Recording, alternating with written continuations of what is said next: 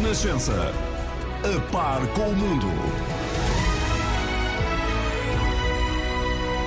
Muito bom dia, são 10 e 19 porque é sexta-feira, é dia do Visto de Fora.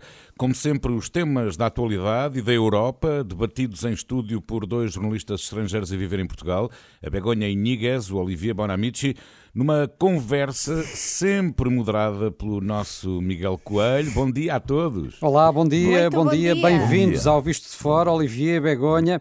Sei que normalmente falamos de, de Portugal e da Europa aqui, mas não resisto a ouvi-los também hoje sobre Donald Trump, infectado eh, com Covid-19. Soube-se nas últimas horas, depois de tudo aquilo a que assistimos por parte do Presidente dos Estados Unidos. Eh, O que é que pensaste, Begonha, ao ouvir eh, a notícia esta manhã? Pensei que era o que faltaba, porque tivemos o presidente do Brasil, o Bolsonaro, tivemos o Boris Johnson, o primeiro ministro do Reino Unido e faltaba ele. Estamos a falar deste tipo de trio de líderes, negacionistas de da Covid. negacionistas que disseran tantas veces isto do Covid, isto non é importante, isto para mí Bem, o Boris Johnson, entretanto, redimiu-se. não é? Claro, mas o Bolsonaro non se... Bolsonaro non. non, continúa na mesma e a ver que acontece co, con o Trump, mas, olla, tamén haberá persoas que pense isto é unha fake, isto é isto forma parte da súa campaña, non sei o que achará o noso Olivier. A minha educação cristã faz com que, eu vou dizer apenas só isto, que eu desejo as melhores ao presidente Trump e à sua mulher. No, Melania. entanto, no entanto, como eu tenho outra vertente, não é? Além da minha, da Outra minha vertente educação pública. cristã, além da minha educação cristã, tem outra vertente, eu sorri ligeiramente quando soube desta notícia, mas repito, desejo mesmo os melhores ao presidente americano à sua mulher. Claro que sim, mas eh, pode influenciar o Mas, desfecho das eh, eleições, este facto ou não? Uh, pode, porque, Sim. pode, porque vamos ver, uh, sabemos que o Boris Johnson, uh, uh, com uh, a idade que é muito mais jovem, passou por um mau momento. Mau Sim. não é? Uh, Bolsonaro não foi assim tão complicado, mas Donald Trump é mais velho. Uh, portanto, 74 uh, anos. Exato. 74, Uh, portanto, sim. temos que ver, porque esta doença é uma doença que não é, assim, não é, não é uma gripezinha, como alguns pensavam, não é? Como ele pensava. alguns, sim, veja isto, a minha, a minha educação cristã, não é? Que moderado estás hoxe de mañá. Por certo, eu tamén pensei, colegas, que claro, ele teve aquele debate con o seu contrincante adversario político, Joe Biden. John Biden, a uns días, e nesa altura ele xa tiña de, de estar contagiado. Por tanto, que o que vai facer John Biden, imagino que terá de guardar cuarentena. En Europa sería así, non é? Bom, eles, eh, apesar de tudo, estavam eh, devidamente Sim, afastados. estavam Sí, Claro, sí, E mas con distanciamento. todo estiveran no mesmo local, non é? Vamos ver, vamos ver eh, no que é que isto dá. Certamente as próximas semanas eh, podem ainda dar muito que falar em face desta eh, doença de Donald Trump. Bom, mas vamos avançar com os temas europeus. Eh, Lembro que o Visto de Fora é uma parceria da Renascença com a Euronet, a rede europeia de rádios. Euronet Plus. E o Conselho Europeu está reunido desde ontem em Bruxelas eh, com temas como a Bielorrússia e a Turquia, mas também o mercado interno, a digitalização e a política industrial na União Europeia. Embora na cabeça de muitos líderes europeus, como António Costa, eh, esteja assim a urgência no desbloqueamento dos anunciados fundos europeus para a recuperação da crise causada pela pandemia, um processo que pode ainda complicar-se, uma vez que países como a Hungria e a Polónia continuam a recusar que os fundos fiquem dependentes do respeito por princípios do Estado de Direito. Eh, O que é que pode sair daqui, Begonha? eu non teño moitas esperanzas, como xa dixemos, há exactamente unha semana neste programa, non teño moitas esperanzas precisamente porque acabas de explicar tú estes países como a Hungría, como a Polonia, eh, son países que, mm, que, que están moito mm, na, na liña oposta do que queren o gesto e entón queren aínda endurecer máis as medidas eh, con os migrantes e, co, e relacionado tamén cos fondos europeos eh, teñen unha un, un ollar totalmente diferente, non é? É, é verdade que eu estou a ver que cada vez há máis países que aliñan do mesmo lado, eh, con Portugal, con a España. Temos unha presidente do, do Eurogrupo que realmente eh, a Úrsula eh, Presidente da Comissão. da Comissão que esteve, que esteve cá eh, esta semana E com grandes elogios e a Portugal. grandes elogios a Portugal e con grandes elogios a Antonio Costa e Antonio Costa a ela é dizer Eh, foi unha ópera ao desarme, mas notase que realmente há sintonía. E con isto o que quero dizer é que é unha serie de países como España, como Portugal, eh, países tamén como a França, como a Italia, que están a aliñar do mesmo camiño, e teñen tamén a Alemanha, claro, e a Bélxica, e, mm, e penso que, que podese facer alguma coisa, mas temos outros países que están en contra, entón ten de haber unha certa unanimidade, non sei o que acha Olivia. Sim, o, o, que é complicado neste momento na Europa, estava a pensar isto no, no carro, que é, uh, ouvindo as notícias do, do Trump, uh, que antigamente os Estados Unidos tinham este papel super importante de polícia uh, do mundo, do ponto de vista da, da, da, da, da, garantia da democracia, um pouco. Mas o polícia, neste caso, devolveu o seu boné com Trump. Tipo, ok, não, não quer saber de nada.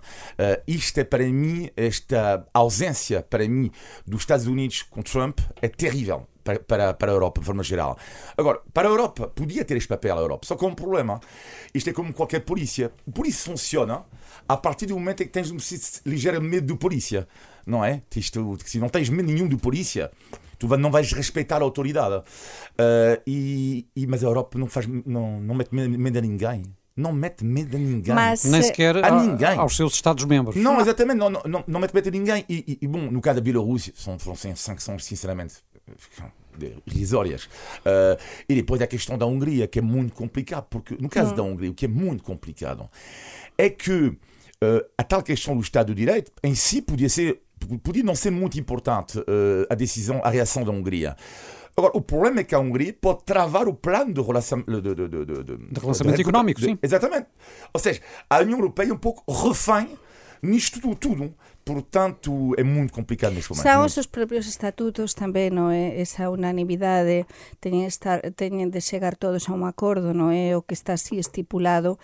Mas, con todo, eh, non sei se se lembran, mas há meses, eh, cando a Úrsula chegou, non é? A, a, a dirixir todo isto, Eh, há um ano, está a fazer um ano. Há um ano, não é? Neste mesmo programa, eh, estávamos a, a falar si sería boa líder, si non sería, si conseguiría mm, máis do que o seu antecesor, do que gustaba tanto Ali o amigo Olivier, do noso Olivier, eh? Jean-Claude Juncker. Eu gosto máis, eu estou, teño de confesar que gosto máis da Úrsula. Gosto porque acho que pouco tempo está a conseguir, no, no. pois eu penso... Pelo menos cambaleia menos, non é? Mas eu estou a ver eh, unha muller bastante, ten, ten un ar ao mesmo tempo, non é un ar alemão, mas é un ar tamén simpático e moito determinada, pareceme. Uma Merkel simpática. Uma Merkel, pois sim, uma oh, Merkel simpática. Oh, desculpa. Jean-Claude, para mim. é super simpática. desculpa, portanto, não, não, não, eu acho. Mas e Ursula não? Já agora, como é que viste a visita dela a Portugal? Foi só para português uh, ver ou foi algo mais? Uh, os dois. eu acho que ela foi super simpática foi Sim, estava muito feliz é? em Portugal. Estava a bom tempo. Porque dizer. Claro. Ao contrário de hoje. Dizer, Acho que sentou bem, sim. sim. Dizer que. é evidente que. dizer que Portugal. foi por, quase por um triz que ela não disse o que é que a comunicação social francesa andou a dizer durante algum tempo que falamos aqui. Foi por um triz que ela não disse que Portugal era, o milagre económico. Foi por um triz, uhum. não é? Uh, algo que fez, fez rir quando ouvi a comunicação social francesa, sobretudo da esquerda, dizer isto. Um, e portanto eu acho que foi uma operação sim, não, não aprendi rigorosamente nada uh, com, com sim mas depois todo isto beneficia porque beneficia da eh, as ligaxoes melloran e máis unha vez Antonio Costa consigue, non é? Eh, con esas operações de charme gañar cada vez máis peso Bem, na, na Europa. E, e vamos vê-la certamente por cá muitas vezes no Sim, próximo semestre, porque Portugal vai claro. presidir à, à União Europeia. Sim, exatamente. A pandemia uh, continua, entretanto, a avançar uh, e a motivar mais medidas restritivas em países como, como Espanha e França. No caso de Espanha, Begonha, com grande polémica entre, entre o governo e as comunidades autónomas, nomeadamente uh, Madrid, que contestam novos confinamentos confinamentos. Porquê? É unha situación surreal, como diría Olivier, mesmo surreal, e eu como española sofro moitísimo. Porque vamos ver, temos por un lado o goberno central de, de, de Madrid, ¿no? de Pedro Sánchez, do socialista Pedro Sánchez. E por outro lado temos o goberno da Comunidade Autónoma de Madrid eh, da Isabel Ayuso, que é do Partido Popular. Entón, realmente deberían ir da mao e deberían seguir o exemplo de Portugal, eh, porque como, como se demostrou coa pandemia, que os partidos foran todos da mao para tentar inicialmente solucionar todo. Neste momento que temos máis unha vez, como dixemos en España, o rebrote, no é? Temos máis un surto e temos un problema moito grande agora mesmo, na, máis un surto non, máis centos de surtos en Madrid eh, e un problema gravísimo. Estamos a falar de máis de 500 casos por 100.000 habitantes en Madrid, en toda a región sí, de Madrid. A maior, a maior incidencia de Europa. De, da Europa, para que os nosos ouvintes saiban. E entón, a presidenta da Comunidade Autónoma de Madrid eh, non se poi de acordo co goberno central e tiveran unha reunión entre o presidente do goberno Pedro Sánchez e ela. Eh, unha reunión, en teoría, na que se chegou a un consenso. Dois días depois surxiran as diverxencias e, entre todo, o resto das comunidades autónomas, entre el, en, e con Madrid e o Goberno Central, determinaron unhas medidas, mas a Isabel Ayuso non quer avanzar con estas medidas e vai recurrir aos tribunais. Mm. Agora vai ter de aceitar, por qué? Porque Madrid desde hoxe a noite, Madrid volta a estar a ter ese confinamento light light como, como teve as, as zonas da área metropolitana de Lisboa no mes de suyo, que non deixa de ser iso, non é? Que non poder sair eh, os habitantes máis que para traballar ou facer algunhas coisas importantes, eh, unhas medidas moito máis eh, fortes para os cidadaos, eh, é un confinamento light. Mas, eh, a ver o que acontece, eu, acho, eu, eu fico moito preocupada por que os políticos, acho que neste caso os políticos españois non están á altura realmente das circunstancias. Eu queria comentar a situação espanhola, porque eu adoro a política espanhola e sigo isto muito, muito perto. E uma coisa, uma reflexão que me fiz eh, eh, ontem, a preparar o programa, é o que é super interessante em Espanha, que é, eh, em Espanha, o pesadelo acontece a partir do momento em que, como há movimentos regionais, regionalistas fortes, não é? Que não há, por exemplo, em França, até a ver com a história espanhola, etc. Portanto, é o caos em Espanha, cada vez. Vamos dar o exemplo de Madrid. O Madrid, que é um presidente da Câmara é do PP, o presidente do governo regional é do PP também, a presidente neste caso. Uh, só que o que é super interessante é que basta, portanto, os dois do PP e o governo do PS é terrível.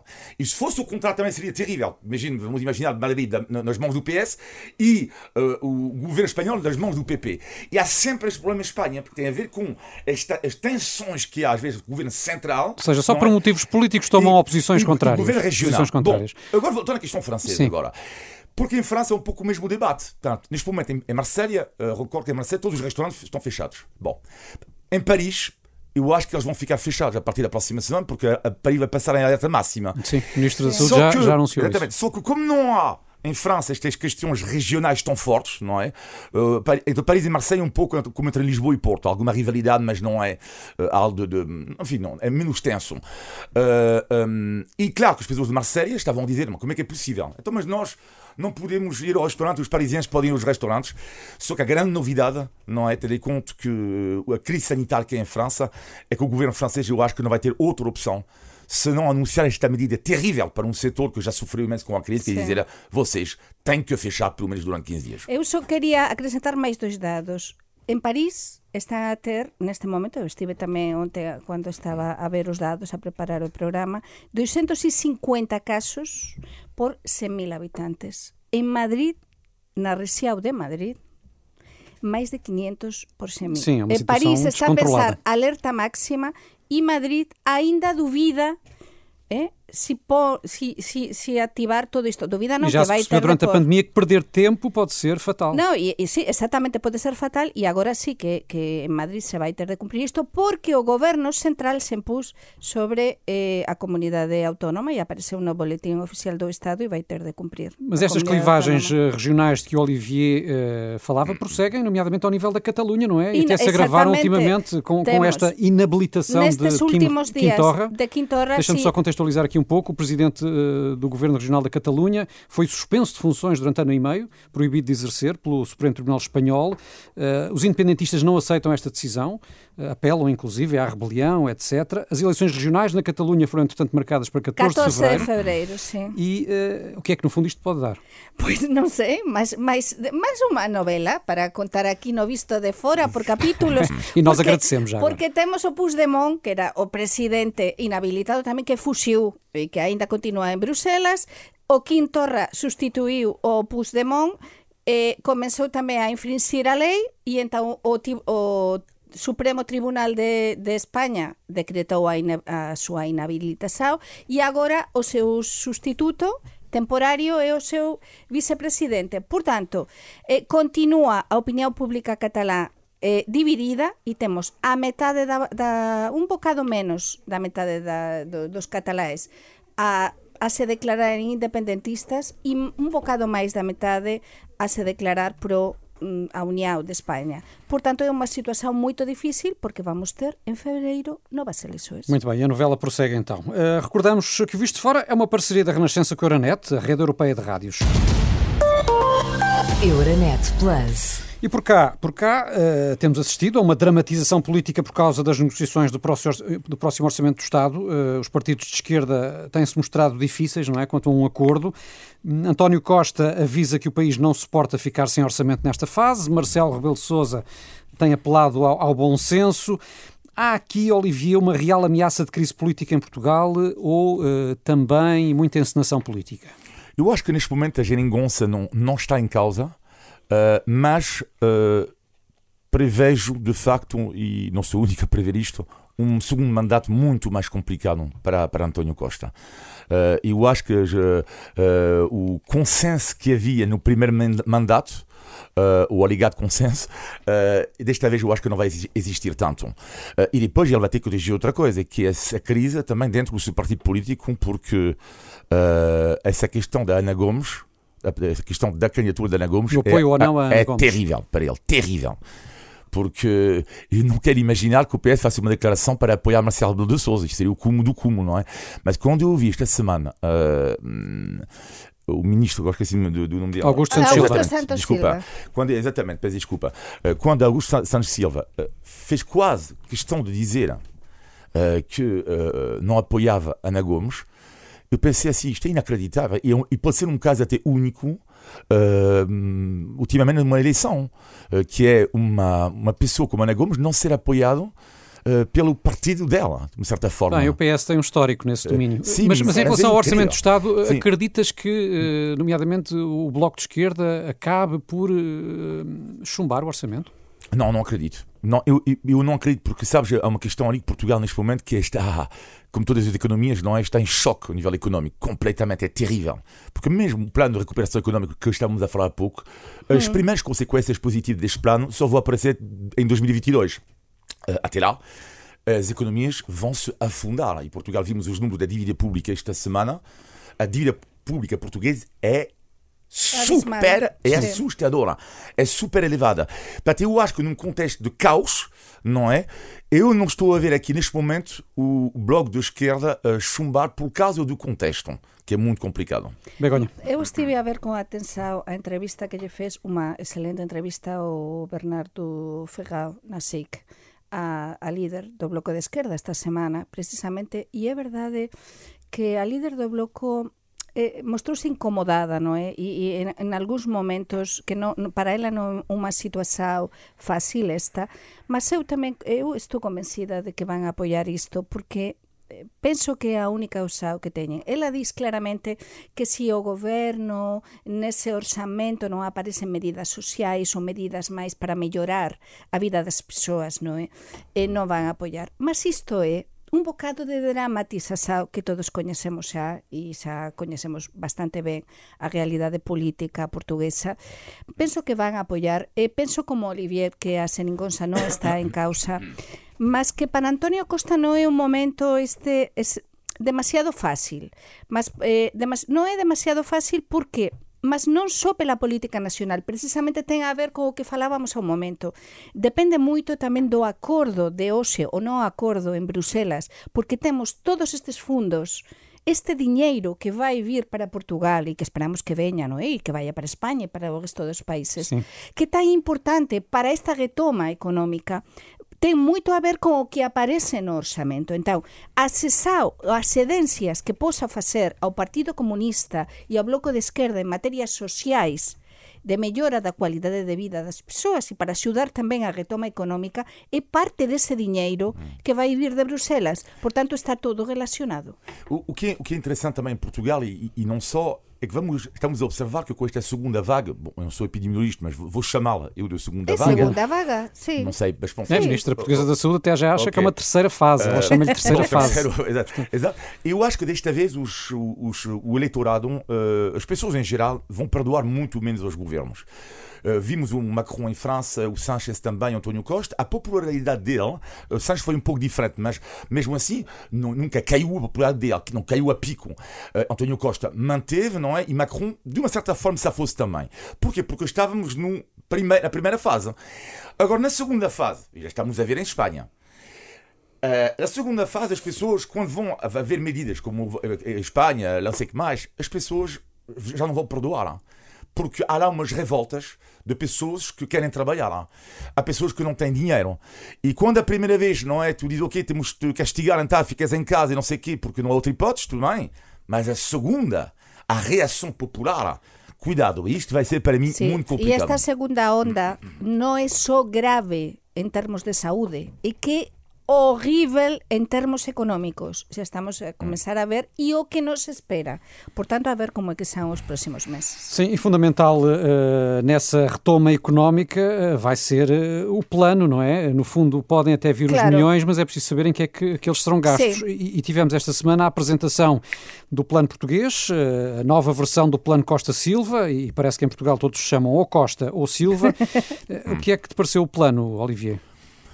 Uh, Pareceu-me que não. Eu, não vi. O que me preocupa às vezes, uh, mas isto é a minha, minha opinião, não é de. de, de, de, de, está, Observador. fora, observador, que é. uh, neste plano, eu não vejo nenhuma reforma estrutural.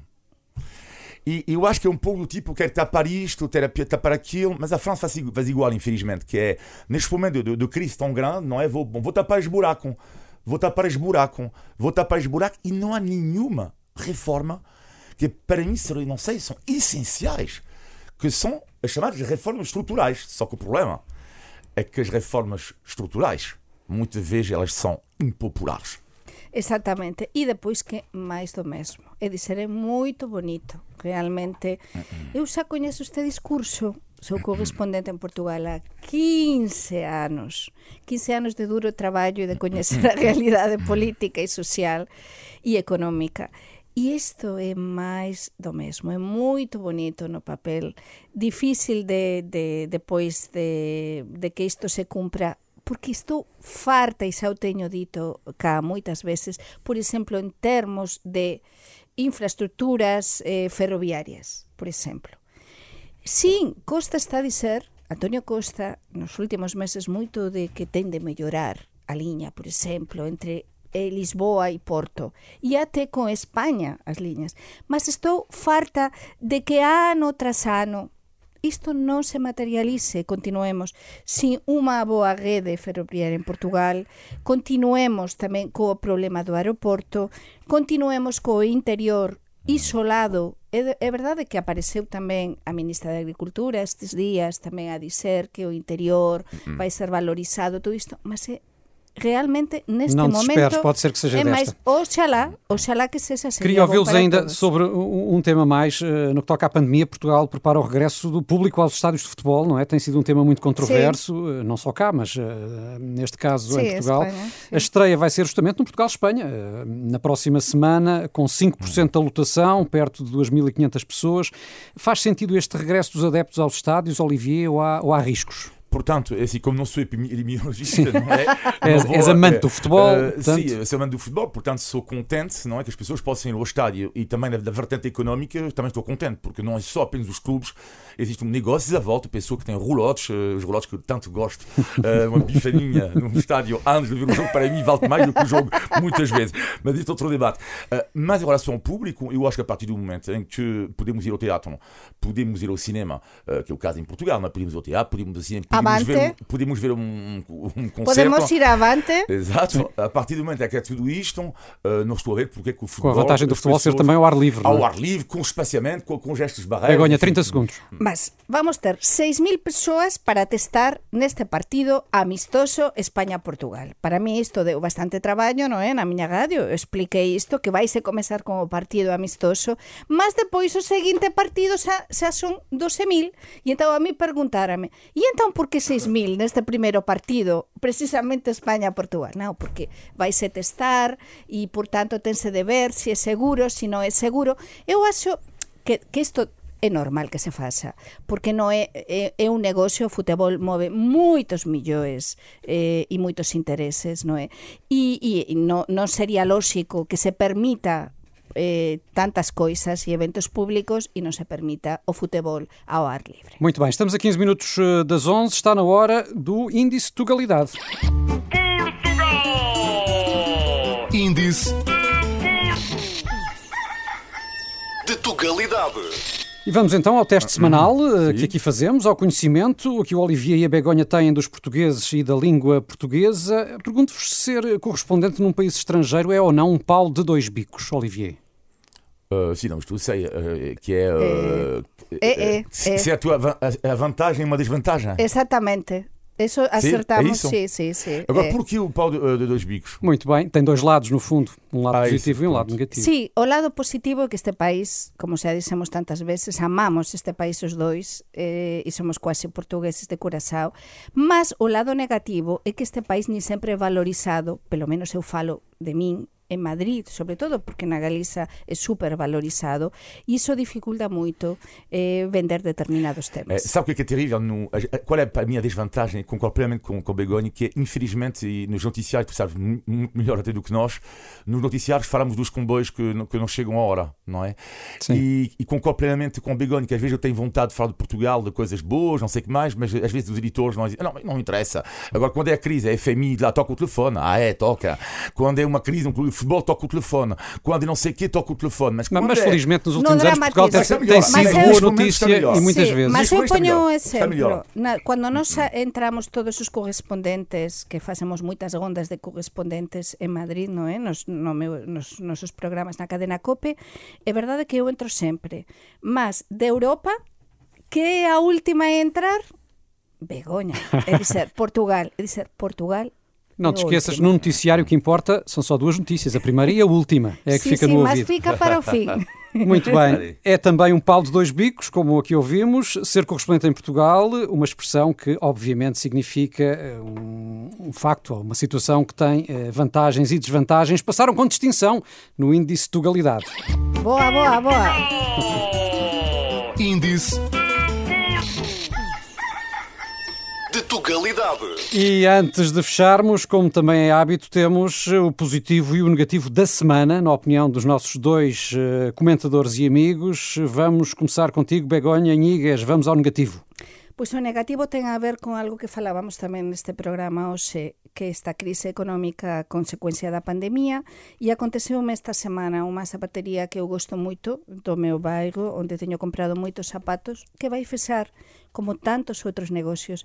Xa ollaran e xa viran a cuantidade de negocios, de pequenos comercios que están a fechar pela crise que están mesmo a fechar negocios que ni acreditábamos a tempo que poderían sufrir isto, que ían, en teoría, ben, e dizer, temos de recapacitar, temos de pensar, porque isto está a ser dramático e vai ser dramático para moitas persoas. É unha situación tamén, eh, sí, en España ou non? Sí, sí, España está a ser igual. Eu falo disto que eu vivín esta semana cando, cando estas persoas, estas empregadas, me dixeron, no, é que fexamos, estamos a liquidar todo porque fexamos, non, non nos aguantamos a crise, a crise conseguiu que nos fexásemos. E en España é igual, claro. Olivia, o teu negativo. Eu, eh, o meu negativo tem a ver com um debate escandaloso eh, entre Trump e Biden, não é? E eh, reencontrei a frase de uma escritora que eu adoro, que se chama Leila Slimani, e ela diz o seguinte: Hoje em dia vivemos numa sociedade que deixa pouco espaço à nuance.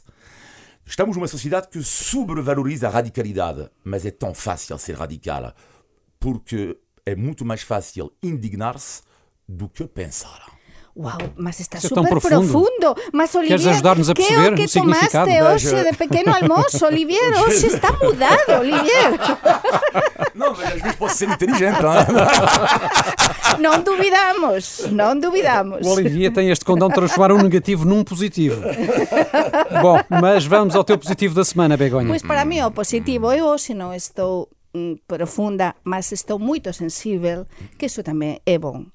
E chamase Elvira. Elvira é a miña mãe. A miña mãe fez anos esta semana. Fez 80 anos. Ben, 80 anos está ótima, con unha saúde ótima e vou estar con ela este fin de semana. Non podemos facer unha grande festa porque non podemos en tempos de pandemia, mas eu sí que posso estar con ela e celebrar a nosa maneira o seu aniversario. Que bon, é o mellor que nos pode acontecer tener ter eh, unha mãe así, non é? E é um nome, é um nome eh, também muito eh, com sonoridades muito portuguesas, Elvira. É claro, ela é galega. Galaico-portuguesa, é? Claro, ela é galega. Olivia, o teu positivo. Na, na semana passada, no meu negativo, falei da, da, da, da experiência traumatizante da, da, da cotonete na narina, não é? Eh, agora vou falar de outra vertente, porque eu fiquei doente, fiquei com febre e fiz, claro, o teste. Mas até lá, eu liguei, como evidente, para a DGS, liguei para a linha de saúde, não é? Sim, liguei para a DGS. Eu queria 24. dizer aqui uma coisa. Eu, portanto, falei, pronto, disseram, não, você não pode trabalhar, não pode sair na rua, tudo isto. Tirei, até tirei os filhos da minha casa para eles estarem com, com a mãe deles. E, e posso vos dizer uma coisa. Queria agradecer aqui à Saúde 24, as pessoas da DGS, porque eles me ligaram quase todos os dias. Não é porque, pronto, primeira vez que eu liguei, disse que estou com febre, tive outros sintomas também. Pronto. No dia seguinte, ligo um senhor que vou chamar António. Boa tarde, senhor Olivier. Sim, como é que está? Está tudo bem consigo? Está, está, está melhor? Sim, obrigado, senhor António. Dois dias depois, ligo uma Sandra. Então, senhor Olivier, como é que está? Quando é fazer o teste? Eu, pronto, eh, amanhã, então, tem que voltar a trabalhar. O senhor Olivier não pode trabalhar sem ter que fazer o teste, estamos certo também, sim. Mas já te Mas tinha posso- ouvido na rádio e visto na Posso, televisão? posso, posso, como? Não, Já te tinha não eles ouvido não na- disseram isto. Quer dizer, às vezes Ou acredito... seja, se era um tratamento de exceção, Não, precisas de uma não, figura não, não, pública. Não, não, não. não. Faz favor. Uh, e um, quero dizer uma coisa assim. A última mensagem foi brutal, que é, eu tenho o resultado negativo, mas, e portanto digo, ok, já sabia eu, portanto eu podia trabalhar, só que eles me ligam. Ligam, mas eu não entendi na altura, não podia atender. E ele deixou uma mensagem. E a pessoa da DGS, ou não sei se é a Saúde 24 da DGS, inacreditável. Olá, senhor Olivier? Sim? Uh, senhor Olivier, é só para dizer, é, fala Sandra. Ela dizia, o seu teste é negativo. Muito bem. Muitos Pode parabéns. Juro! que uma gentileza extraordinária. E, tipo- e depois, tipo, como fosse a minha mãe. Do tipo, o senhor Olivier agora pode ir trabalhar. Mas cuidado! com a máscara e estas barreiras. Para tive vontade de dizer, Sandra, eu amo-te. Eu amo-te, Sandra. Não te conheço, mas eu amo-te. Fica o elogio do Olivier Bonamici ao Muito Serviço de bem, Saúde, neste claro caso, pelo acompanhamento que lhe fez ao longo dos últimos Ah, dias. Felizmente o teste foi negativo. obrigada a DSS. E, Obrigada. e sobreviveste aos cotonetes na, na narina, Sim, claro. é mais importante. Estamos a fechar eh, este Visto de Fora, mais uma edição. Todas as semanas aqui conversamos sobre a Europa, Portugal e os portugueses. Podem enviar comentários e sugestões para vistodefora.rr.pt. Olivier, Begonha, Paulino, bom fim de semana e um abraço. Bom fim de semana. Foi mais um visto de fora na Renascença. Elvas Campo Maior. 99.8, 102.3.